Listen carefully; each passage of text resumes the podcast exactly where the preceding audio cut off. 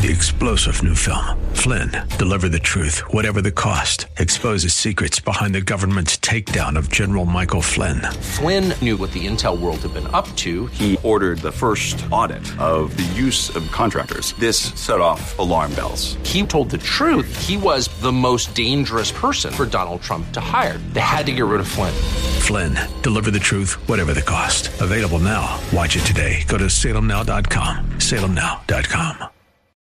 Yes, it is. And as we head into hour two of our daily three hour show, every Wednesday we check in with Congressman David Schweikert representing our 6th congressional des- district here and so much more like common sense in Washington, D.C. and fiscal responsibility. Uh, yeah, and you yeah. can't use those two things in the same sentence. You can, can you say that. representing common sense? How's that? no, no, no, no, no. It's D.C. It, it, it's, it's lunacy as my wife joke has joked for years, I work in Daddy works in a math free zone. Oh, isn't that right? Yes. Well, let's talk about some math. We got some new math today. I guess that's what new math means. It means we have to count in trillions, not billions anymore, right? No, no, no, no, no. We count by feeling. Ah, my bad.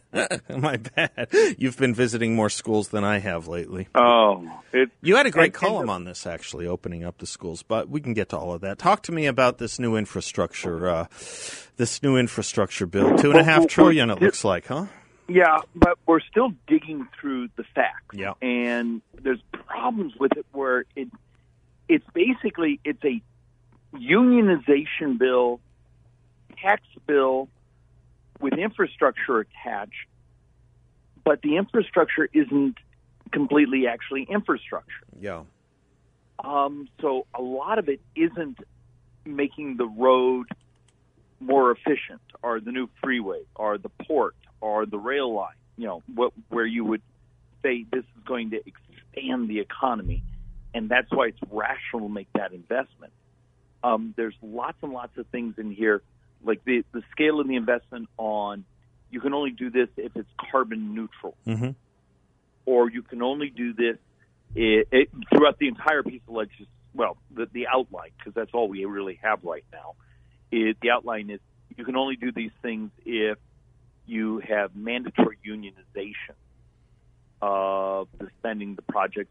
Oh, by the way, we fully expect um, this to also become a vehicle to sort of force um, a, a version of card check through, which would, uh, even though we're a right to work state, would actually force unionization. Wow um, throughout. So there's all sorts of things. And you know there will be a whole series of racial preference uh, schematics throughout the bidding process uh, on this as well, don't you? Yeah, we, we, haven't seen that in the drafting yet, but you know we're still digging. Yeah. But the other thing is, it's it's ironic, is the raising of the corporate tax.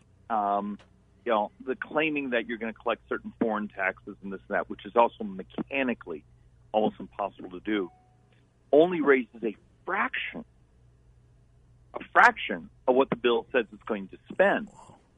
So I think there's a little bit of rope a dope going on here, where um, you're going to actually see as the House starts to produce the bill, the Ways and Means Committee, because there's taxes in it, so it has to start in Ways and Means Committee. Um, there's going to be a whole bunch of other taxes loaded up on this. And well, then the last thing I will give you that's just pure politics um, we're already hearing a number of East Coast um, Democrats are saying they won't support this until the state and local deductibility of their local taxes is back on the federal dime. This is what's which, called SALT, right? The SALT yes, taxes. SALT, yeah. But most of that, remember, got to understand, most of that tax benefit goes to the top 1% of earners, mm-hmm. which is always one of the great ironies the the loudest folks for that type of tax cut are the folks who scream at saying the rich need to pay their fair share, except for the rich that I represent. Right, right, right.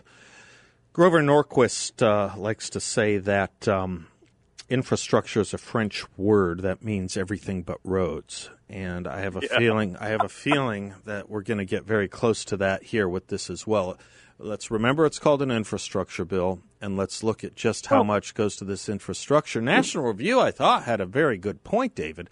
There's a lot easier way to do it that would not cost us this kind of money, namely streamlining the regulatory processes that make American infrastructure so time ex- consuming and Well- expensive to build, like the old swimming pool and the motel you told me about in our first interview. Remember? Well, um, eh, we're actually dealing with some some edges on that, and it's fascinating how duplicitous um, so many on the left are.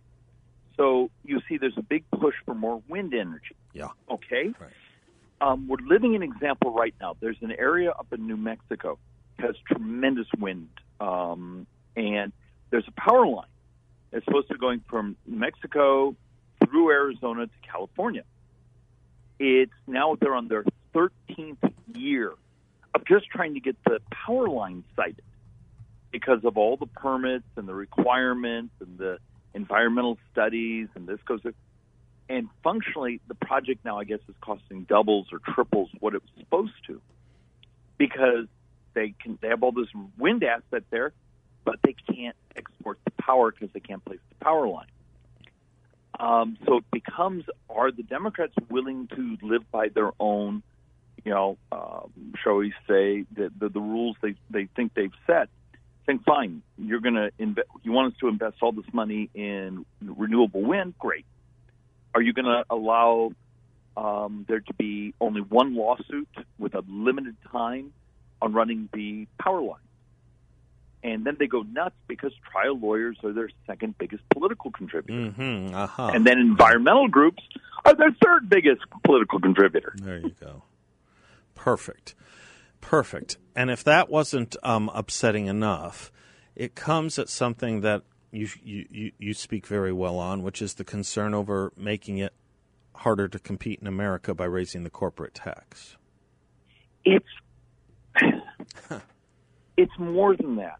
Um, there's just a level of ignorance of what is actually wh- who actually pays the corporate tax, but also how little money corporate tax actually raises. And I'm sorry, I don't.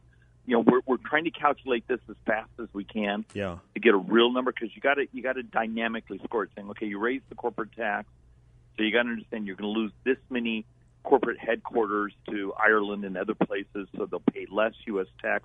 So you're trying to do the formula on what it will really raise, and corporate taxes are dramatically lower than people think.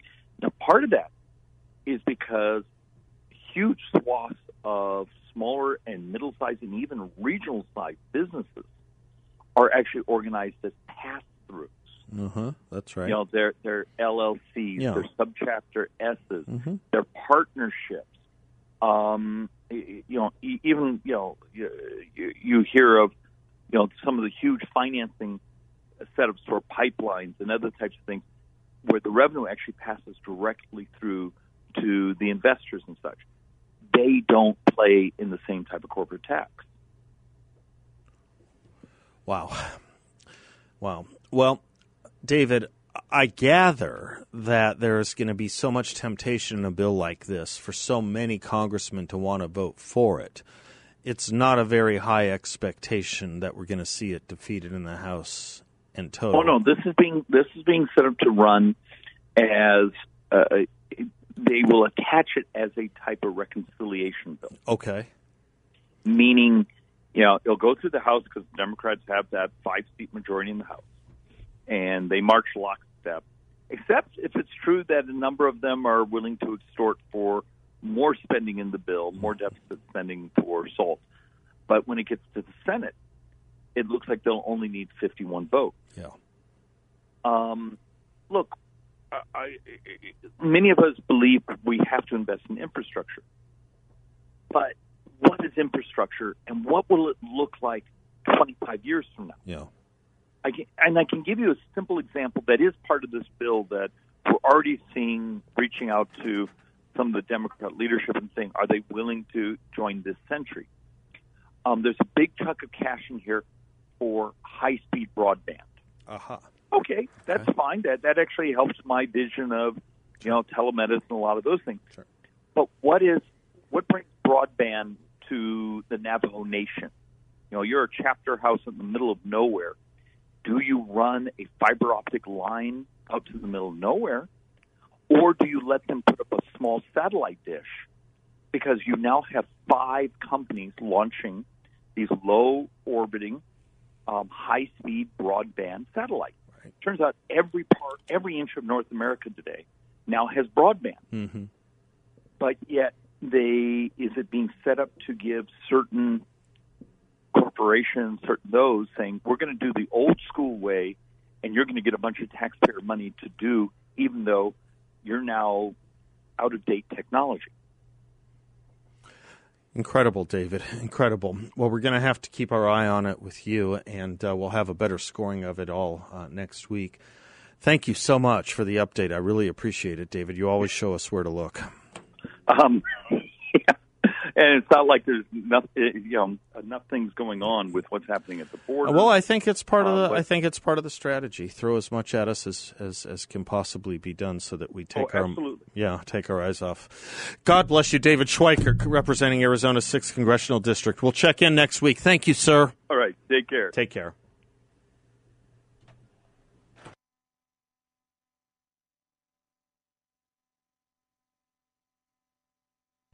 Welcome back to the Seth Leibsohn Show. Well, That's that Canadian band, isn't it? You, you didn't. Res- no, that. Oh, that was Kiss. What was I? Yeah. That, okay. What was I thinking of? That one Canadian band that you. It was a one hit kind of. So. No, no, no, no, no. And it was a song that they sing at their athletic games. You have no memory. I'll tell you a funny story about Bill in a minute.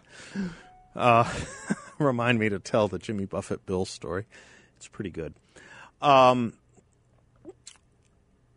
Bill, do you have Lester Holt's audio by chance? Maybe just sent to you, possibly. Yes, you have it.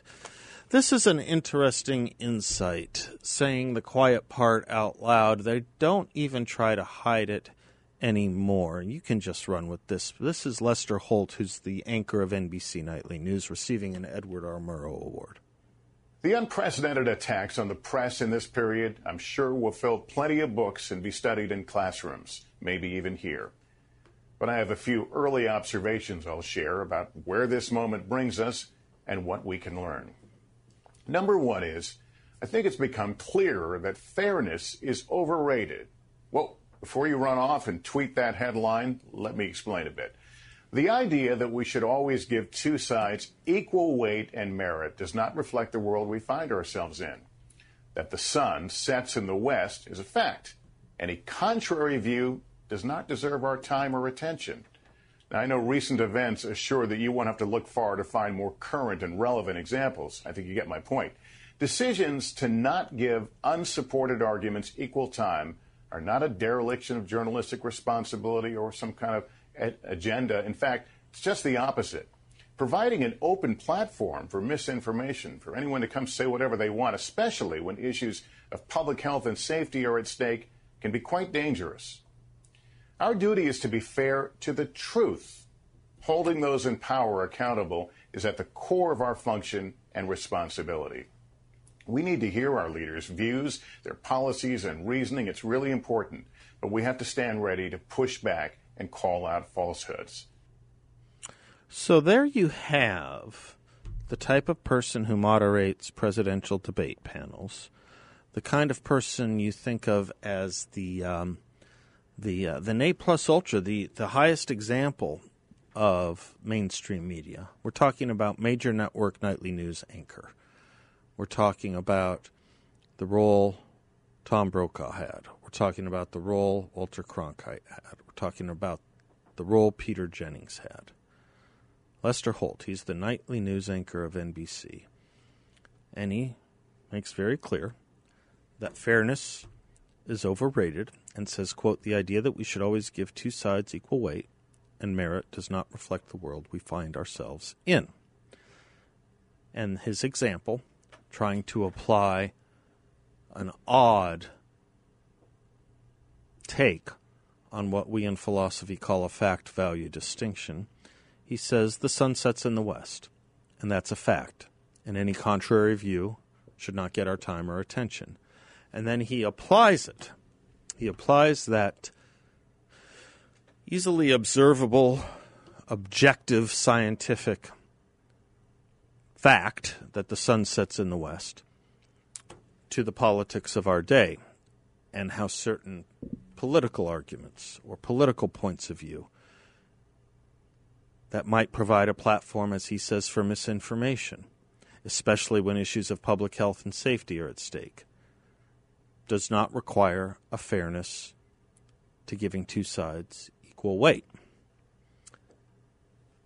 I happen to think this is exceedingly dangerous territory, applying easily scientific and objectable facts like the sun sets in the west to political opinions. But that's exactly what NBC now says it is doing unsupported arguments. Do you know why they think some of our arguments or many of our arguments are unsupported? They've never heard them or the evidence, nor do they have the patience to hear them, especially the evidence. He says it's a dereliction of journalistic responsibility to push those kinds of agendas, our agendas, our arguments contrary to the liberal narrative. I think that's incredible. What's more incredible is they don't think it's incredible to say it.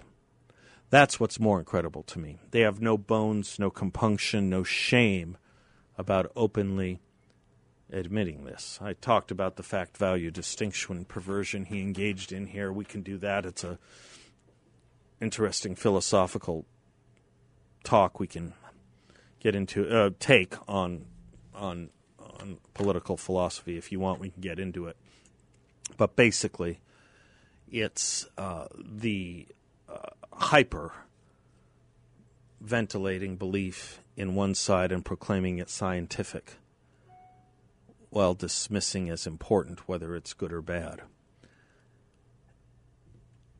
and here you see exactly in sharp relief their views on COVID, for example. And as Jeane Kirkpatrick said, it's not about how information is gathered, it's about who governs. There was only one narrative. Only one narrative. Scott Atlas was on with Laura Ingraham last night talking about this and how Fauci and Birx and even Redfield, you know, they had a narrative that you could not dissent from in those coronavirus strategy meetings. But it turned out a funny thing happened on the way to the forum. It turned out, I think, clear beyond peradventure, but even if you're not with me, at least debatably, it turns out that the Scott Atlases of the world were more consistently correct than the Anthony Fauci's and Sandra Birx's. That's the funny thing. That's the funny thing about censorship, too. When you block out a certain perspective because it doesn't fit your predetermined narrative or outcome, you may be getting bad information. And when you get bad information and act on it, you may be doing terribly dangerous things. And that's what I think is more dangerous for us than Lester Holt's view that we need not give both sides of an argument the same meritorious weight, nor need we be fair. Wow. Okay, they said it. Now they have to live with it.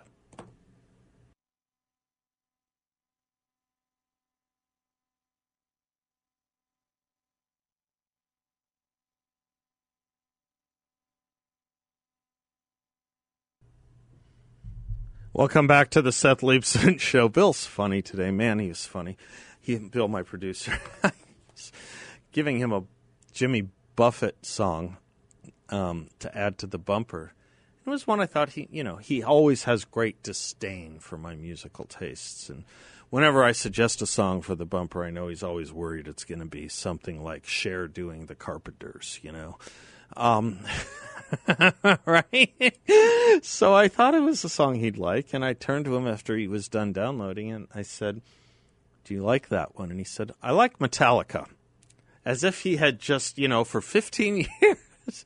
you know I don't eat red meat, you know, as if I have been like an old married man. I like Metallica. Yeah, I guess, or or or or just a little temper tantrum there. I like Metallica. Well, it's not going to happen.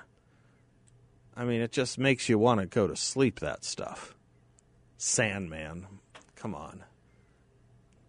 What a, when a Sandman comes is during your sleep. Of course, yes. The the the the the issue of infrastructure is an interesting one to me because, like so much other uh, conservative Stockholm syndrome, I sometimes feel sometimes feel that we may capitulate too quickly to the liberal or left wing um, crisis or talking point du jour. I um, I'm of mixed mind about the infrastructure, and I'd like to know what y'all think.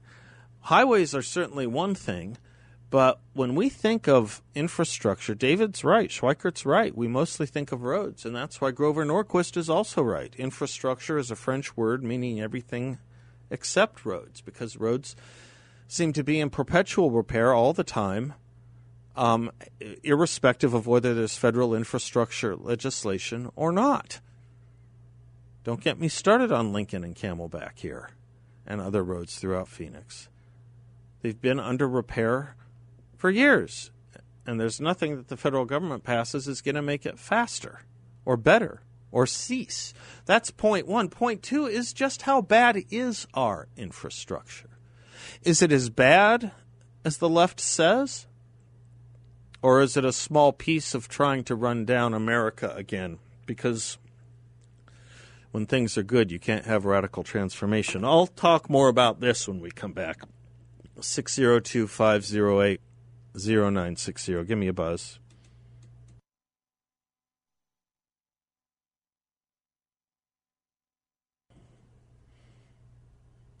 Welcome back to the Seth Leibsohn Show, 602 508 0960. A listener writes in Lester Holt is the poster child for everything that is wrong in the mainstream media. Stupid, gutless, not interested in other points of view, thus arrogant in his ignorance. I think that about says it. Yes, I think that about. Do you know how good Bill? Oh my gosh. Um, one last thing about him before I move move on to. Uh, well, you know what? Just remind me to say it. It's funny. It's about you. Um, this is more important, though. I, it, I, I am worried a little bit. Let's put let's lay a marker down because I'm worried a little bit that this uh, infrastructure legislation and such a big price tag 2.25, 2.5 trillion dollars. Incredible after a 1.9 trillion stimulus, and we haven't done regular budgeting yet either. Um, I'm a little bit worried that it's going to remove from the headlines the story of the southern border.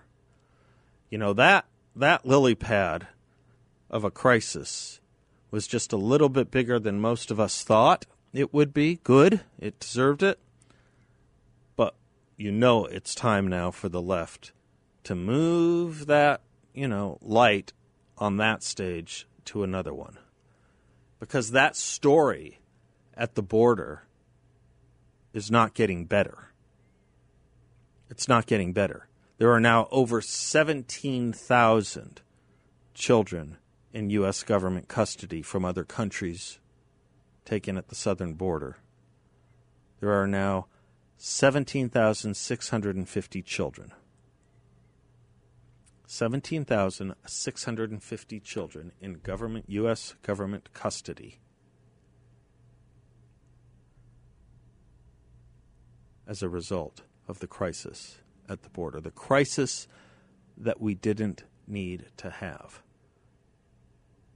and I'm just worried that we're going to lose sight of that story because of the debate over infrastructure.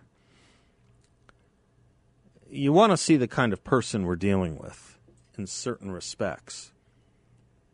Go to Fox News online and look at their lead video of smugglers dropping children over the fence at the border.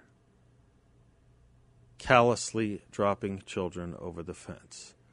So, yeah, they got that proverbial, I guess literal, maybe six foot ladder or something to get to the top point of a fence, and they just throw children over it and then run away back up the hill.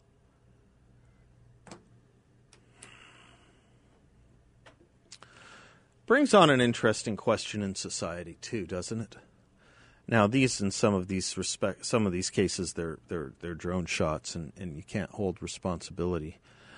But look at the George Floyd situation, if you want. If you want, I, I'm not in that camp, but look at any number of other situations of late where people are taking pictures, film of a terrible, tragic incident and uh, not doing anything about it themselves. Does that ever strike you as odd? Does that ever strike you as odd that if people are filming a crime or a brutality, like with Muhammad Anwar, if you want, or any, anything, any any crime you want to have perceived as a crime, sometimes you know something's wrong, regardless of whether you have to check your 1L criminal law textbook. The carjacking of Muhammad Anwar is an obvious, immediate sensory wrong. Doesn't require looking through the criminal code to find out what these two black teens were doing to this one Indian immigrant. But it's odd, isn't it? It's it's it's partially the Kitty Genovese syndrome, isn't it? Also known as the bystander effect, right, Bill? You had it. We had a we had a neat term for um, for the lack of conscience in a society over the Kitty Kitty Genovese case. Do you remember it? Pluralistic ignorance. Exactly right. Pluralistic ignorance. This is why I keep him around. Pluralistic ignorance. It's a fabulous concept, and we should bring it back because I think it can go towards explaining a problem with our politics as well. It's a situation in which a majority of group members private, privately reject a norm, but go along with it because they assume incorrectly that most others accept it. No one believes, but everyone thinks that everyone believes, kind of theory pluralistic ignorance. You didn't have to look that up, did you?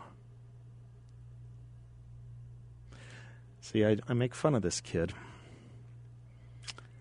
And yet he has a brain like a steel trap. Thank you for that, Bill. Thank you for that. Pluralistic ignorance. And it ranges the span of things. I was giving you another piece of bumper music today, and it video featured someone I'd never heard of and the video was probably from 1982 or 3 and you recognize this woman. What was her name? Kate jackson? Jayne kennedy. Jayne kennedy. And you go gee i wonder if that's the same jayne kennedy from the 1979 nbc brent musburger jimmy the greek football hour. Cbs though. cbs nfl today. Nfl today on cbs i wonder if that's the same jane krakauer what's her name? Kennedy. Jayne Kennedy. And son of a gun it was. Who knows these things? Bill knows these things. Bill is Bill is my brain here. Anyway, 602-508-0960. Can I go back to the um, to the issue of the infra- of infrastructure that I was talking about for a moment? How bad is it? How bad is it? Is it being used as another leftist talking point for how run down America is that yes, we're a sick society. Yes, we're a uh, criminal or racist society, or both. Uh, and also, we are a crumbling society physically. Is, is this part and parcel of it? And the reason I ask is I'm reading National Review, and there's a uh, 2020 uh, essay and a 2019 study from three economists that state generally our infrastructure is basically fine. The physical condition of interstate highways has actually improved in recent decades. For example, while buses have gotten younger on average and the quality of bridges has remained steady. America looks good in an international context with admirably low commute times and fast broadband. Is that right, or is Biden right? Is our infrastructure crumbling from what you can tell? You tell me. We'll be right back.